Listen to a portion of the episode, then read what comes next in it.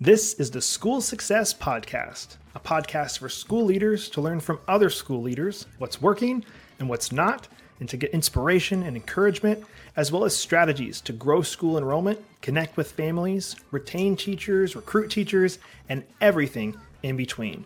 You guys are heroes, and I cannot thank you enough for pouring into this next generation that's coming behind us. My goal is you will take at least one thing away from every episode that you can take back to your school to make it better than it is right now. Please enjoy the School Success Podcast. Time for school.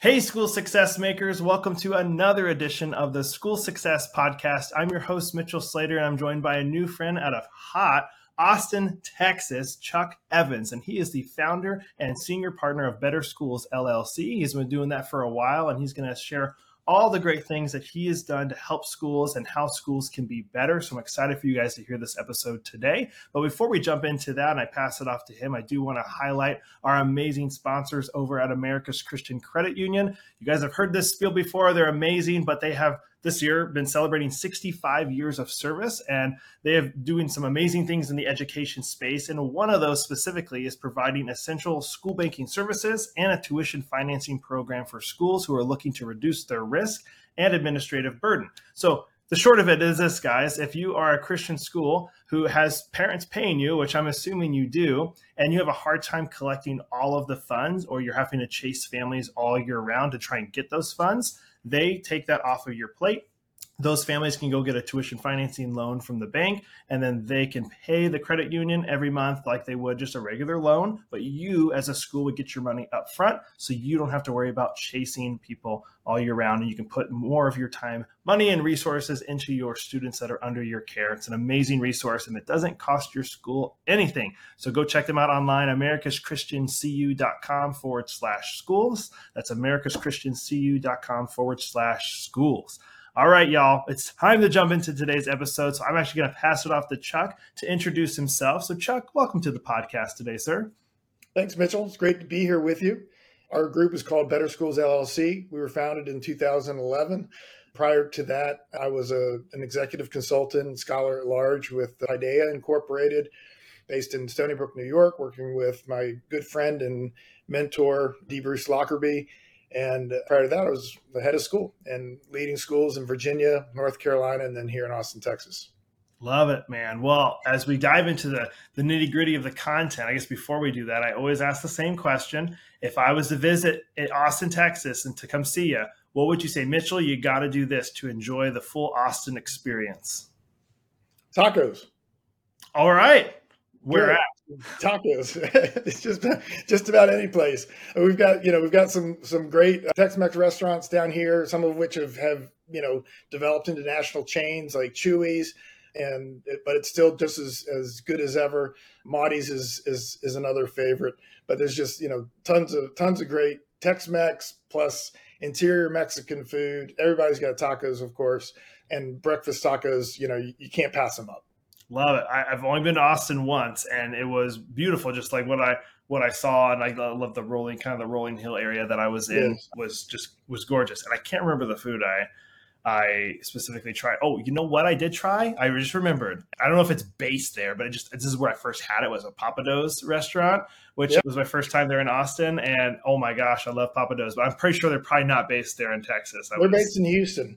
Oh my goodness, they are. Okay. Yeah, they're based in Houston, and they've got, it's a big chain in Texas, and they have the Papadeaux Seafood, they have Papa Steaks, they have, other seafood that's not Cajun seafood places, as well as Papasito's for Tex-Mex. Yeah, they're all over the place. Oh my goodness. Well, can't go wrong at any of the Papa restaurants. Okay. Well, good to know the next time I'm over in Texas. Well, although I know they have some across the country to in other states, but yeah, I digress. Run into them in airports too from time to time. Okay, perfect. So I'll be able to get them another time.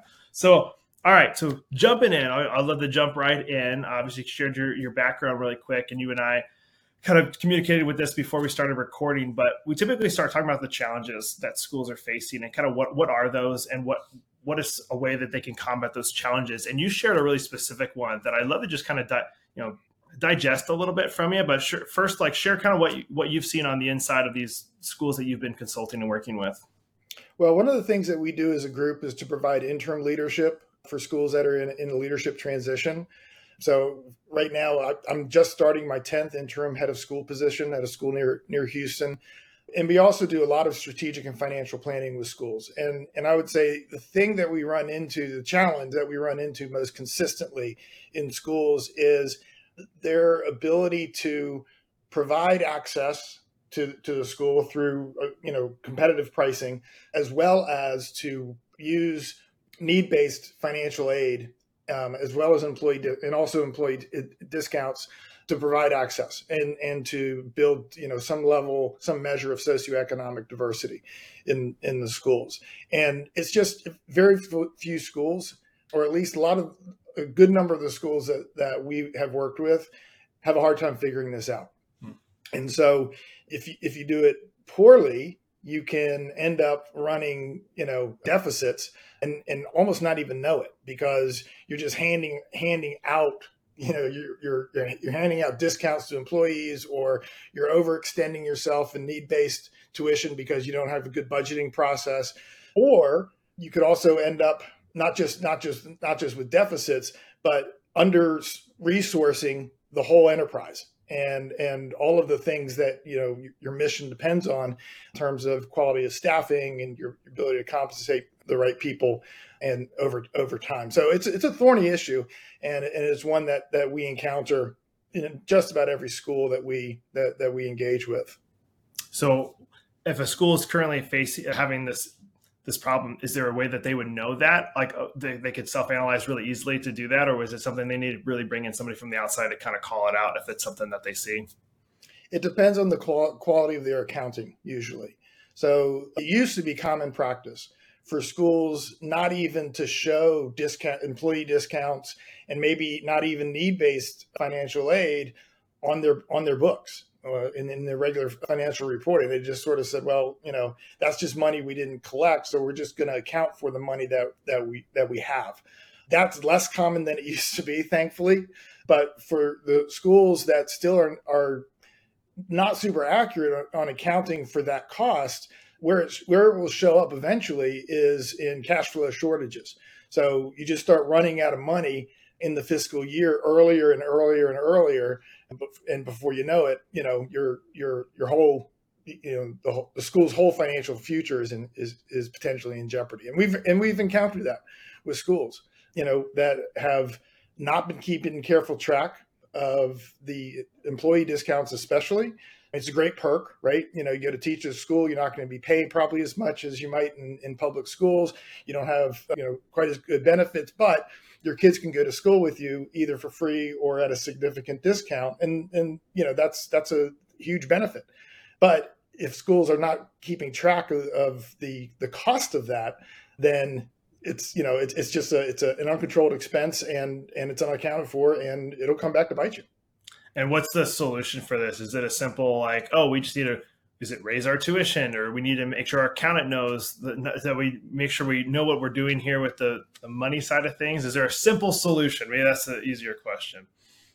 Well, I mean, the technical solution is, the second thing, the latter, making sure that you have a really solid, competent accounting office that understands basic independent school economics and is disciplined in that accounting and in the quality of reporting. The more complicated solution is just figuring out how to balance your gross tuition to your net tuition, and making sure that the amount of revenue per pupil is sufficient to provide all the things that you're promising in your mission and your vision and on your website, in your admissions process, all of that. So that's where it gets more complicated. And so there's no, one size fits all solution, but there are some basic practices that we've seen schools utilize in order to bring those elements more into balance and to have a better sense of control over those things. If you back up a little bit, one of the reasons that this is difficult for schools is because they often start, especially younger schools, they often, or parochial schools too, they often start with two conflicting premises. That number one, they want their price point to be at an affordable level where kind of a typical, maybe middle income family with one and a half, household incomes, can afford, tuition for maybe two or three children. They also want at the same time socioeconomic diversity. And what schools find out over time is that you can't really have both. That you might have a price point that seems affordable for a typical family, but what does that really mean? Because affordability is a relative thing. So there are families who, let's say your tuition is $10,000. There are families maybe in your school who could afford $20,000, and there are families in your school potentially who can't afford $500 a year. So that quest for affordability is a relative thing. You also run into there the inevitability of tuition having to increase, and this is partly or mostly because 60 to 80% of cost of an independent school are in people, right? We're paying teachers, we're paying staff, and the longer they're with us, the more expensive they become. Now, even if you're just providing, cost of living increases year after year for the last 20 years, that would have been about 3% a year, right? But in the last 2 years, it might be 5%, 7%, 9% a year, depending on which rate of inflation you're attaching to. And so, the only thing that can happen is for that to drive tuition up at a rate that is almost inevitable. So those starting premises are really important. And then the second aspect of that is that schools have a hard time coming to terms with is that, and this is a basic principle that I learned from Bruce Lockerbie years and years ago, is that not everyone should receive a discount just because they say they can't afford it, or because maybe just because they are employed. And our basic kind of hardline premise is you never give a discount to someone who doesn't need it, whether they work for you or not. And so just sort of indiscriminately handing discounts or aid to families who could afford full tuition also undermines. But a lot of our business models are based on that premise that you come to work for us, and this is part of your compensation. And so we help schools to kind of wean themselves off of that expectation, usually over time, because it is baked in, and it's part of the deal, right? It's part of the commitment that you made to your employees.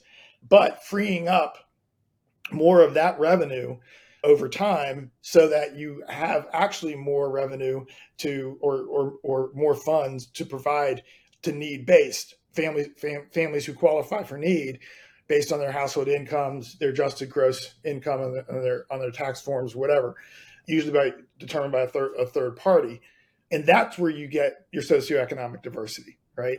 Okay. It's also important to keep in mind that when we say socioeconomic diversity, typically what we're thinking is middle to lower income families, but that's not the full definition, right? Socioeconomic diversity also should include higher income families. That's real diversity. And so if we are, artificially underpricing, and a family who can afford $20,000 looks at our $10,000 price point and compares us to the $15,000 price point, with absent other information or absent some other insight into the school, their immediate conclusion might be, well, how can they be a $15,000 quality school, what they're promising, for $5,000 less, right? Mm-hmm. And so higher price point is often what you need in order to get full socioeconomic diversity across that whole spectrum. And that's the counterintuitive element of independent school economics that kind of blows people's minds when you start talking about it. So I've heard of this, and I don't know if this is specifically what you're kind of getting into with this one, but the schools that there's a specific term, there's a name for it, but like where you charge let's say $25,000, and then 95% of your families get financial aid because you got coming, you go to this high point. And so somebody who's like you're mentioning, oh, I can pay that. But then somebody who maybe can pay 15 and then somebody can pay 10, and you like have this sliding scale based on income levels. Is that kind of what you're getting into? Because I know schools do something similar to that. Is that what you're talking about? That's sort of a new way to label tuition assistance. I mean, in most schools, it works the same way as a traditional approach, which is everybody, applies to FACTS or FAST or TADS or whoever it is, whatever the third party is. And then if you call it a sliding scale, you call it index tuition, you call it whatever you call it, it still gets sort of doled out in the same way based on how, how families qualify. What we typically find in a healthy school is that a school with a healthy aid program and a good balanced net tuition revenue system is that about 25 to 30% of the families will be on some form of financial aid. It might be from 90% all the way down to maybe 10 or 15%, right? And the percentage of the budget that is going to tuition assistance is going to, and this is just a coincidence that we keep running into, or I can't prove this out empirically, but it just keeps popping up over, as many years as we've been doing this. The percentage of budget that's going to tuition assistance is probably going to be somewhere in the neighborhood of your highest tuition. So if your highest tuition, say, is $15,000, you're going to typically find about 13 to 15% of your budget in order to support that 25 to 30% socioeconomic, lower middle to lower income socioeconomic diversity is going to consistently over time need to be allocated. And so that's what we try to help schools do when we're doing financial modeling with them, is to get patterns established so that they're not overspending on tuition assistance, but they're not underspending because now they're able to use need-based tuition assistance, especially as a way to either grow enrollment or to keep enrollment or to stabilize enrollment and to maintain that sense of diversity within the community. Dang. Okay. All right. This is making more sense to me now, because I could see that. I mean, I would assume every school really should have somebody come in and at least assess it, at least to know if they're in line. Am I right in saying that everyone should probably have at least an assessment done for that? Yeah, it can help, especially if you're overly dependent in your compensation model on employee discounts for starters, and you can kind of see that in terms of the percentage of your overall families who are receiving some amount of aid, how many of them are employees and how many of them are qualifying based on their employment or just are qualifying based on need. And so just getting a sense of that for someone, who does this a lot, to come in and take a look at it and tell you whether you're in or out of balance can be really helpful. Awesome. Okay. Well, I think that's definitely a challenge, as we mentioned. Any other challenges that you would mention in this section before I jump into the other section to talk about? Oh man, there's so many challenges. Mitchell, I say this all the time, and because I get to present on this, and I teach a couple of classes on this too in graduate programs. I say this over and over again. School is a bad business. If you're going to go into business and you want to do something that is scalable and easy to make it profitable, don't do school. Do something else. It's a bad. I mean, it's noble. It's necessary. We have to have it, but from a business model standpoint, it's just its own animal, and it's hard to make it good. And that's why there's people like yourself, myself, other partners I have. We were all about helping the schools because it's not an easy ordeal what they're doing, but I commend them. I respect them because it's a lot they got on their plate for sure. And hopefully this podcast, they can take a couple of different things from each episode. They're like, okay, I'm gonna make it better using this resource or an idea maybe they never even thought of before. Because I feel like it's also one of those things. This goes into like other facets of our life, but you're doing one thing and you think it's going great, and maybe it is going great in our standard, but somebody comes in and goes, well, have you thought about this? Or did you ever think about this? Kind of like what you're talking about. where somebody goes, oh my gosh, I never did think about that. And then boom, now you're even better because there's just one thing you were just had a blind spot. You didn't see it. Not that anything was going wrong, but it's like, now you're going to be even better. And I kind of see that as just one of those areas. Like every school should have somebody on the outside come in, whether it's, you know, my team going in and let's look at how your marketing's doing. Let's look at how your enrollment process is going. And somebody like yourself coming in and talking about what you're mentioning, like having those outside people come in and give an actual good feedback, because we just care. We want to help these schools, is so, so incredibly valuable.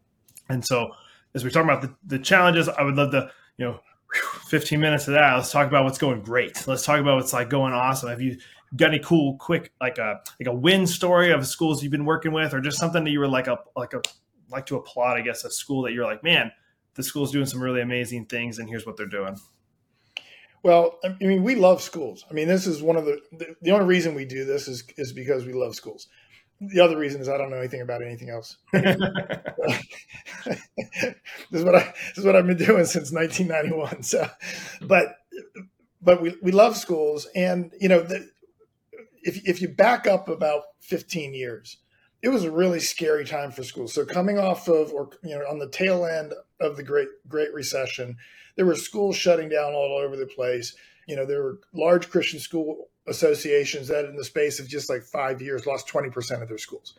And so it was a really, really frightening moment, not just for schools, of course, it was for everybody, but this is the world that I live in.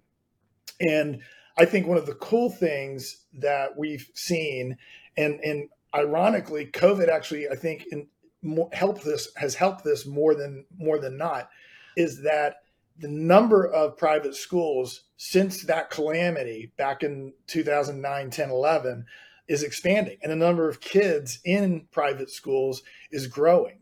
And while there were some schools who weren't already well prepared or weren't fiscally or culturally stable prior to COVID that were detrimentally impacted or were forced to close, most of the schools that we interact with actually benefited, both in terms of enrollment, in terms of strength of community. Certainly, their technology capacity capabilities were, super, super improved.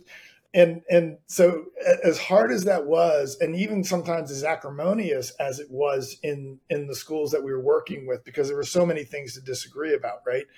Coming out of that, I think most of the schools that we're working with have come out stronger, and they've come out with stronger enrollment. They've come out with stronger sense of commitment from parents and families and even teachers. We haven't seen the mass exodus of teachers from education in private schools like we have in public school. Mm-hmm. And I think we just did it better. And that it wasn't just the technology. It really wasn't just, the fact that we were more agile. Private schools tended to get back in person learning quicker than a lot of public schools. I think a lot of it had to do with strength of community and the bonds that people already had to one another. And when you're a part of an independent school or parochial school community, if that school's doing it right, it's not a transactional relationship that you have with that school. It's a commitment to mission. It's a commitment to one another. And I think if anything that we've learned coming out of COVID is that strength of community matters more than anything else, and the continuity and authenticity of culture in a school that forms that community. I just think We knew it before, but I think it was easy to take for granted, and then you go through that fire, and you come out on the other side, and you're like, oh wow, look what we have here. And I think that's the most exciting thing that we've been seeing over the last couple 3 years. And I would agree with that. I think about bring it to the church level, just the church community we have around us. Like there's a culture there, and there's a sense of family. And I know that would also carry over to schools, specifically, obviously, Christian schools that would have that. And that's, that's so incredibly valuable. I mean, people want to be a part of a family. They want to be a part of a community. And so it's giving them access to that. And so I hadn't heard that stat or that piece before about the mass exodus has not been happening in the private sector as much as the public sector. That makes sense, but I actually hadn't heard somebody say that before. And there's a lot of reasons I'm sure we could pull out for why, like you just mentioned, but there's that sense of also a higher calling of like the vision, the mission of what that school is specifically trying to be for and what they're fighting for. And those teachers and everybody's like, I want to be a part of that. I want to be a part of helping those students that are a part of that. I think we care for our people better. I mean, bureaucracies are designed to do a certain thing. My wife is just recently retired public school teacher. And if you were to ask her how well cared for she felt in her 27-year career, she would probably score it on a, scale of 4 to 6 out of 10. And, mm-hmm. and I think it's easy to reduce care to compensation, but what we actually do is in school, in private schools, and especially faith-based schools, what we do that isn't done elsewhere is soul care. And when you're being thought of as more important than just what you produce in the classroom every day. And I think we had this really stark opportunity to demonstrate that we, hadn't had in the same acute fashion before. Dang.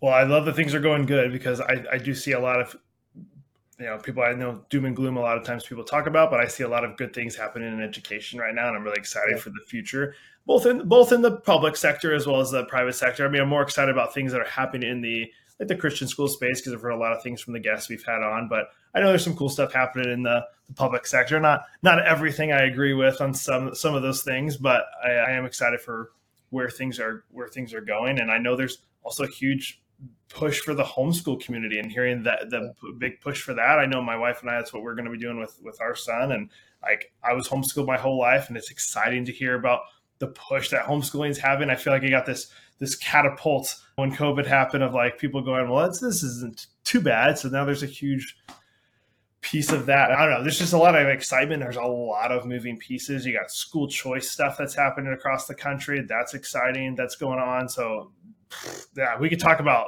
challenges forever. We could talk about things that are going good. I feel like it's forever as well. But any, I guess, final thoughts on the things that are going really good piece before I ask you my final question? It's just exciting, having traversed, the last 15, 16 years in my role as a consultant, and having been in that really dark place in 2009, 10, to be here is such an unexpected blessing and joy, because recession or whatever the next thing is, right? I think we're proving out in a different way why independent and parochial schools are necessary in our culture and to society. I agree. Well, finish me off with this, man. I want a final quote from you, or a piece of advice that you would give to the school leaders that are listening. What's that piece that Chuck wants to share? Oh man, this might sound trite, but I just say, put your whole self into it, and look at your school. Yes, it's a business. Yes, it's sort of a family business, but you can't do it in halfsies. You got to put your whole self in, and the reciprocal benefit of that, especially to employees and maybe to board members as well. The reciprocal benefit of that to you is that you're gonna be blessed in tremendously unexpected ways, and look back or look forward in your service and just feel entirely fulfilled. I love it. Well, if people want to get in touch with you, Chuck, what's the best way they can get in touch with you? BetterSchoolsLLC.com. All right, perfect. Well, Chuck, appreciate all your time being on the podcast today. And since you've been doing this since 91, as you mentioned, so I appreciate all those years pouring in to the students, the schools, and all the things in education that you've been doing, and hope you still got another good 20, 30 years left in you. Okay. We got to keep we got a lot of work to do ahead of us. All right. But thank you so much for your time today, Chuck. I appreciate it. All right, Mitchell.